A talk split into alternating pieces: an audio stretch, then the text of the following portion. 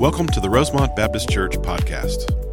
Rosemont is a thriving group of believers who desire to connect with Jesus and His church, grow in our faith and understanding of God's Word, and serve Jesus here in our local area and around the world. We are located in LaGrange, Georgia at 3794 Hamilton Road and invite you to join us for either of our two services on Sunday mornings. Please visit our website at rosemontchurch.org for more information.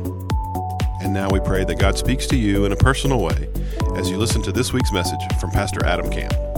Lord, thanks again for this morning, for the opportunity to serve you and to study your word. Uh, thank you for this church, Father. Thank you for the, the missionaries that we support all over the world. Thank you for the opportunity to give to those missionaries. Thank you for the opportunity to support those missionaries. Uh, thank you for what you're doing in Alaska with Scott, Lord, and uh, all the lostness up there and, and the, the, the darkness, Father. Uh, I pray that you would just impress upon the hearts of our people the importance of going there, of going elsewhere, of sending, Father, of, of uh, really, Lord, having this desire to reach out to the nations and uh, to people across the street, even from where we live, Lord. Just a desire to go, a desire to share. And so be with us now as we open your word, Lord. I pray you just uh, speak to us very clearly. Transform us, Lord. Change us, mold us, shape us more and more day by day, hour by hour, into the image of your Son, Jesus Christ. It's in His name we pray. Amen. Take your Bibles open to Mark chapter 10. Mark chapter 10, we're counting down the days uh, until we celebrate the arrival of the long awaited Messiah. We, we sang the song uh, just a few minutes ago and said the long expected Jesus, right? I, I love the, the story of Christmas. I love this time of year. I, I love to think about uh, the birth of Jesus. I love to understand the anticipation of exactly uh, what happened, what led up to it, because as uh, maybe Paul Harvey would say, those of you that are old enough to remember him, uh, there, there's more to the story, right? It wasn't just about the birth of Jesus. Uh, if you study the Old Testament, you know that leading up to the birth for century after century, God demonstrated his plan. God prophesied, God looked ahead to the birth of his son. And so there's this anticipation building. Uh, there's this time where we're looking ahead in the Old Testament to the birth of Jesus. And Mark is going to give us this account. Mark's going to give us this picture to remind us of something very, very important, right? Jesus was born a little baby, yes. He was born in a stable. We know the story. We've heard it this time of year. We celebrate it, we read it, we study it. But I want you to understand Jesus very specifically was born with a purpose. And Mark's going to enlighten us a little bit about that. Just a little bit of background on the book of Mark, just to help you understand uh, why this is important. Mark was written probably 60 to 65, excuse me, AD after uh, Jesus. So 20 to 30 years after his death, Mark writes the first gospel, the first one written. And just to put that in context for us, it would be like us looking back or writing about 9 11, right? That's about how long ago it was. How many in here remember 9 11? Just raise your hands, right? Yeah. So if you were going to write about 9 11, there would be plenty of eyewitnesses to talk to. There would be plenty of people that had seen it, that had experienced it. And so Mark had the opportunity as he's writing his gospel to not only draw from his personal experiences, but to know and to talk and to hear from a vast number of other people about Jesus. And so Mark's going to kind of paint this picture for us, right? Uh, he's telling us the story in this particular part of the gospel about Jesus and how he's been teaching and proclaiming and sharing and feeding people, doing miraculous things. And lots and lots of people have been following him, listening to him teach. But he's kind of in this discussion in Mark chapter 10 with his disciples about their purpose, about their calling. And we're going to really focus in this morning on verse 45. But I'm going to read a few verses leading up to it to put it in context. And I want you to listen to how this conversation goes. Here's Mark chapter 10, verse 35. And James and John, the sons of Zebedee, came up to him and said to him, Teacher, we want you, excuse me, we, teacher, we want you to do for us whatever we ask of you. And he said to them, What do you want me to do for you? And they said to him, Grant us to sit, one at your right hand and one at your left hand in glory, right? So they're asking the Lord, they're asking Jesus, Can we sit with you in glory, one on the right side, one on the left. Verse 38 Jesus said to them, You do not know what you're asking. Are you able to drink the cup that I drink? Or to be baptized with the baptism with which I am baptized, right? He's looking ahead to his death, how his body will be broken, his blood will be spilled, right? And he's looking and thinking and asking them if they're able to do that. They said to him in verse 39, We are able. And Jesus said to them, The cup that I drink, you will drink. With the baptism with which I am baptized, you will be baptized. But to sit at my right hand or at my left hand is not mine to grant, but it's for those for whom it has been prepared. And when the ten, these are the other disciples, heard it, they began to be indignant at James and John. Like, why are you asking him to sit with him? Why are you asking if you can be with him in glory? Verse 42 And Jesus called them to him and he said, You know that those who are considered rulers of the Gentiles lord it over them, and their great ones exercise authority over them. But it shall not be so among you. But whoever would be great among you must be your servant. Whoever would be first among you must be slave of all. Verse 45 For even the Son of Man, he's speaking of himself there, came not to be served, but to serve, and to give his life as a ransom for many. Now, there's a lot in there, right? There's a lot of truth in these few verses. There's a lot of things we could talk about the desire of these disciples to sit at the right and the left hand of the Father, their, their desire to be with Him in glory, their desire to understand Him, His command for them to put others ahead of, of themselves. But I want to kind of get to verse 45 because it's in verse 45 that we get this real clear purpose of Jesus, real clear understanding of exactly why he came to this earth and this real clear purpose of exactly what he's doing for us. Now, this is important for us because it's easy at Christmas, right, to forget this.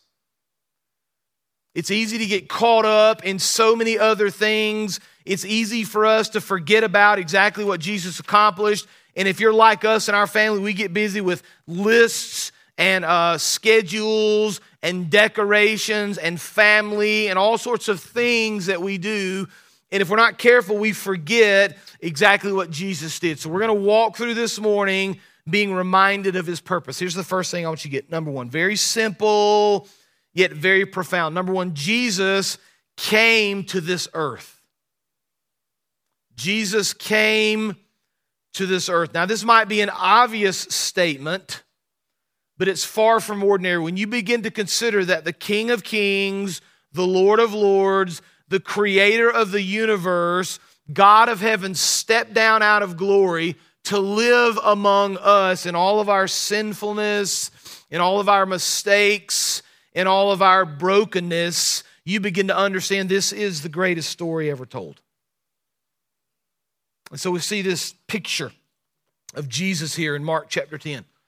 A man born in humble circumstances in a little nothing of a town with no fanfare, no excitement. And we need to understand that this was not some random last minute decision. In fact, when you begin to think about Jesus coming to this earth, you understand that from eternity past, God had a plan for us. From eternity past, God had a plan for the sin in your life, the mistakes in your life, all the things you've done, the brokenness you've created. God had a plan to redeem you back to Himself through Christ. And so, what you begin to see, if you read through the Old Testament, and I bring this out a lot because I think it's fascinating and I want you to see it. But if you read through the Old Testament, you begin to understand really from the beginning, God is giving us clues and He's giving us hints and He's prophesying 300 plus prophecies in the Old Testament that look ahead to Jesus. And it starts really with sin in Genesis chapter 3. When sin enters the world, the Bible teaches that everything changed, the curse fell upon the earth, and from that moment forward, people are looking for a Savior. Who will be the one to save me, right? Who will be the one to rescue me from my sins? And so the Old Testament tells this story of the people of the Lord constantly waiting constantly hoping, constantly looking ahead, anticipating the long expected Jesus. And so when you when you read the early accounts, right, Genesis, Exodus, Leviticus, you see uh, kind of a, a blurry picture, right? We know there's something ahead. We know that something's going to happen in the future. We know Messiah will one day come, but we don't really know any details. But as you get closer to the book of Matthew, towards the end of the Old Testament, it's almost as if the Lord takes this lens of history and he brings Jesus a little more into focus. And he makes it just a little more clear and a little more clear. For example, in Micah chapter 2, towards the end of the Old Testament, we read in verse 2, Micah 5 2, But you, O Bethlehem, who are too little to be among the clans of Judah, from you shall come forth for me one who's to be the ruler in Israel, whose coming forth is from old, from ancient days. Right, Bethlehem, he's going to be born here. I've been talking about him since eternity past, since ancient of days, right? Isaiah hones in it a little bit more for us in 714. Therefore, the Lord himself will give you a sign. Behold, a virgin shall conceive and bear a son, and shall call his name Emmanuel, which means God with us. A little farther in Isaiah in chapter 9, the Bible says, There, there will be no more gloom for her who was in anguish. In the former times, he brought forth contempt into the land of Zebulun. That's the land of Bethlehem, basically. But in the latter time, he's made glorious the way of the sea, the land beyond the Jordan, Galilee of the nations, right? Where Jesus did most of his ministry among the Sea of Galilee. Verse 2 of Isaiah 9. But the people who walked in the darkness, he's talking about that area, right? That area of Galilee, that area of Bethlehem, right? This is written hundreds of years before the birth of Jesus. The people who walked in darkness have seen a great light. Those who dwell in the land of deep darkness, on them a light has shone. For unto us a child is born, unto us a son is given. The government shall be upon his shoulders and his name shall be called Wonderful Counselor, Mighty God, Everlasting Father, Prince of Peace, and of the increase of his government and of the peace there will be no end. On the throne of David and over his kingdom to establish it and to uphold it with justice and with righteousness from this time forth and forevermore. Right? This idea that this wasn't some isolated random event, but Jesus came to this earth with purpose. Right, one of the reasons we're doing the one Right, is to, well, not one of the reasons. The reason we're doing the one is to share the gospel of Jesus Christ. But the way we're doing it is different. Right, it's not just your standard nativity. We're, we're backing up really to the creation to tell these accounts, to understand that Jesus was anticipated. There are people that came all along the way, but they couldn't do the things that God wanted them to do. Right? Moses couldn't fully save the people and lead them out of bondage, but Jesus can, right? We see these beautiful pictures in the Old Testament looking ahead to what Christ is going to accomplish and what he's going to do and how he's going to save his people, right? But the thing we see scripturally is God has been talking about this. He's been prophesying about this. He's been letting us know throughout the Old Testament that someone is coming, that Messiah is coming. And then one of my favorite verses in the New Testament, Galatians chapter 4, verse 4 says this When the time had fully come, God sent his son right on time. Right? The idea that the Lord sent Jesus to the earth is so simple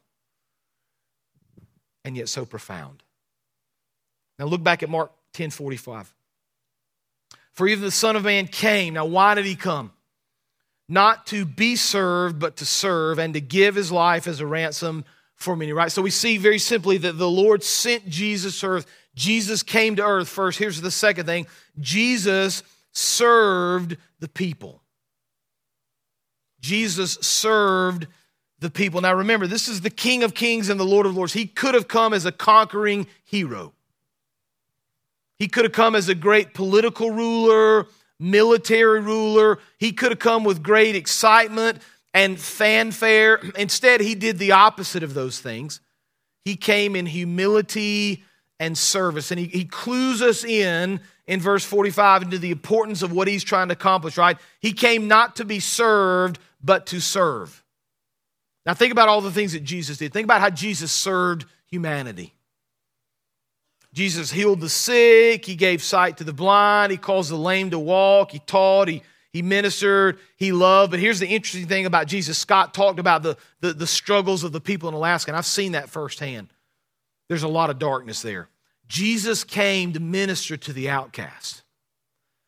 Jesus came to love the broken. Jesus came to love the unlovable, right? And so sometimes the people that maybe we're not comfortable with, we're very honest with ourselves, the people we might not be comfortable around, those are the people Jesus came to save. Those are the people Jesus came to love. And there's, there's this beautiful picture of his servant service to his, to his followers just before he's going to be arrested and crucified in the upper room. We, we read the story in John 13. You don't have to look, but I want you to listen. Now, before the feast of Passover, and Jesus knew that his hour had come to depart out of this world to the Father, having loved his own who were in the world, he loved them to the end, right? This beautiful picture of perseverance. But then verse 5 says, He poured water into a basin. He began to wash the disciples' feet, to wipe them with the towel that was wrapped around his waist, right? So we get this, this picture of Jesus serving those he loved, of sacrificing for those he loved, of serving the outcast, the brokenhearted, of doing things that we wouldn't necessarily want to do ourselves. And some of you may be thinking, I get it. I understand. Jesus served others. What does that have to do with me? Here's what it has to do with you. As a follower of Jesus Christ, the way Jesus loved and served others becomes our pattern for life. Right? We should want to serve and love the way Jesus served and loved. But that's not easy for us, is it? Because our flesh wants people to serve us. Right? Anybody ever have a chance to go to one of those all-inclusive resorts on vacation, right? Yeah, nobody's raising the hand for that one. Y'all like, no, no, no, no, no. I've been, but I'm not going to tell you I've been, right? I'm not going to tell you I've been. You've ever been on those kind of places and you know you're at the pool and somebody comes and brings you something to drink or some pizza or whatever, right? Right? Those are kind of nice little things to do for a short little period of time, right? If you can do that for vacation or maybe a honeymoon or a cruise or whatever. It's not the way we live, but let's be honest, that's the way we'd like to live, isn't it? Like if I could sign up for that for my whole life, where what, where's the piece of paper I can sign? Because I'm happy for people to do that for me all the time. That's our flesh, right? I tried that at home one time with Amy, it didn't go over so well. You know, learn pretty quick. That's not what's going to happen at the Camp household. But that's the way we'd like to live. Like we, we like to be served. And so what Jesus does is he takes what we want and our flesh and our human desires and he turns them on their head, right? It's not that you need to be served, you need to serve others. It's not what, what can you do for me, it's what can I do for you. I, I heard a thing this week that really kind of shook me a little bit. It kind of kind of helped me to, to have one of these moments that uh, where the light bulb goes off. There's a guy talking about Christianity and talking about the things that are happening in Christianity. And he said, Listen, you hear a lot that Christianity is under attack. And he said, Listen, you need, you need to understand Christianity is not under attack because Jesus is always going to be the King of Kings and the Lord of Lords. Jesus will not be defeated. So we don't need to worry about Christianity being defeated or any sorts of things. That will never happen. What he said was what's really happening is comfortable Christianity is under attack. Hmm. Maybe he's right. Because we want to be comfortable. We want to do the, the Jesus thing as long as it doesn't cost us anything. We want to do the Jesus thing as long as it's comfortable to us. We want to do the Jesus thing as long as it doesn't hurt too much, maybe just a little, but I'm going to control that. And then when it gets to a certain level, I'm turning it off. Jesus says, Listen, man, you, you need to be ready to serve others.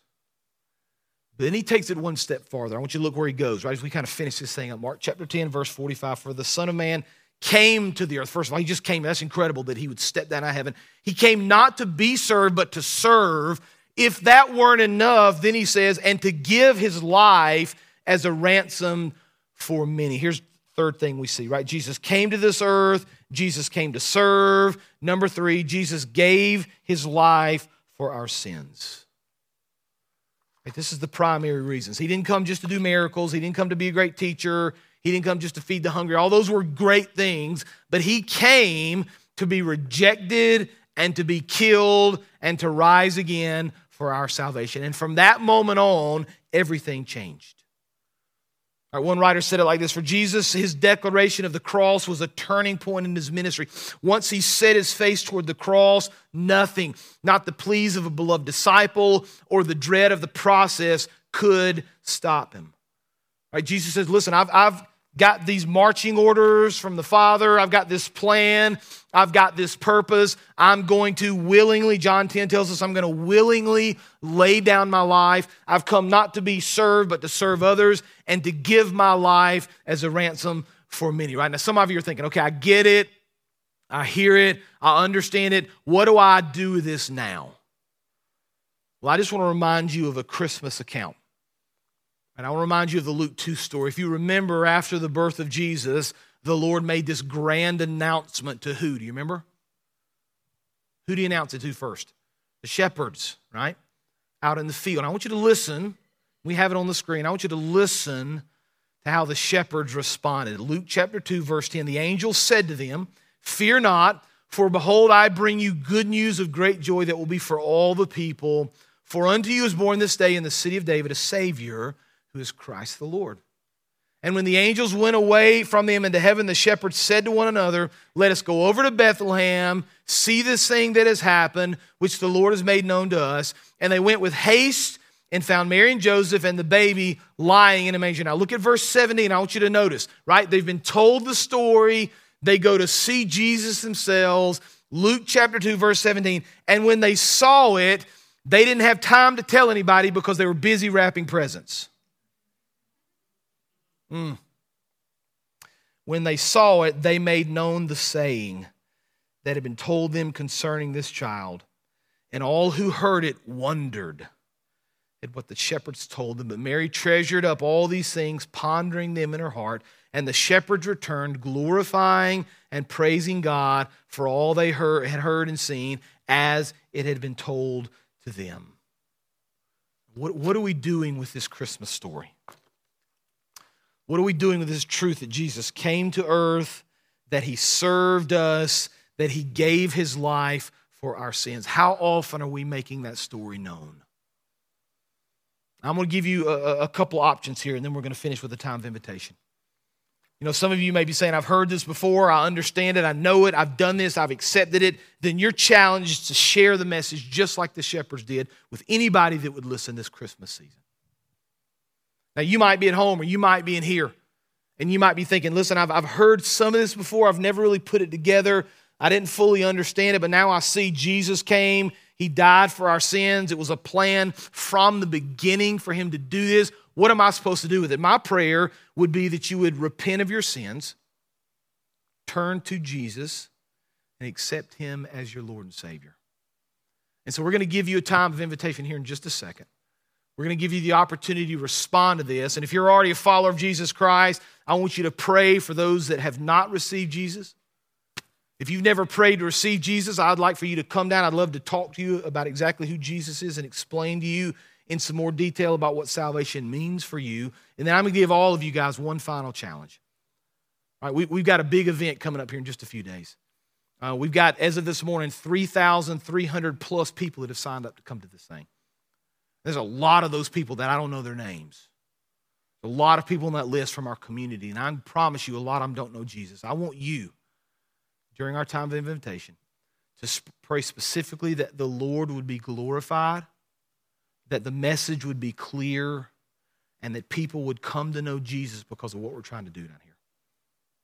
The altar is going to be open, an opportunity for you to pray, but you pray specifically for this time that the Lord would be honored and that great things would happen through it. Now, let me pray for us. Father, we thank you again for this opportunity to study. We thank you for this opportunity to learn, to be challenged, to be reminded the purpose of Jesus, why he came to this earth, how he served, what he gave for us. And now, what do we do with this, Lord? What do we do with this? Just challenge us. Challenge us to live for you, to trust you more and more every day. But challenge us also, Lord, to share this wonderful message, this good news first proclaimed to those shepherds all those centuries ago, Lord. Give us the, the courage and the wisdom and the boldness to share it even today. And Father, I pray for our time beginning Thursday with all these people that are going to come hear this message all these people on our campus, Father. May you be glorified. May you be honored. May your name be made known. May people turn to Christ for your honor and for your glory. It's in Jesus' name we pray. Amen.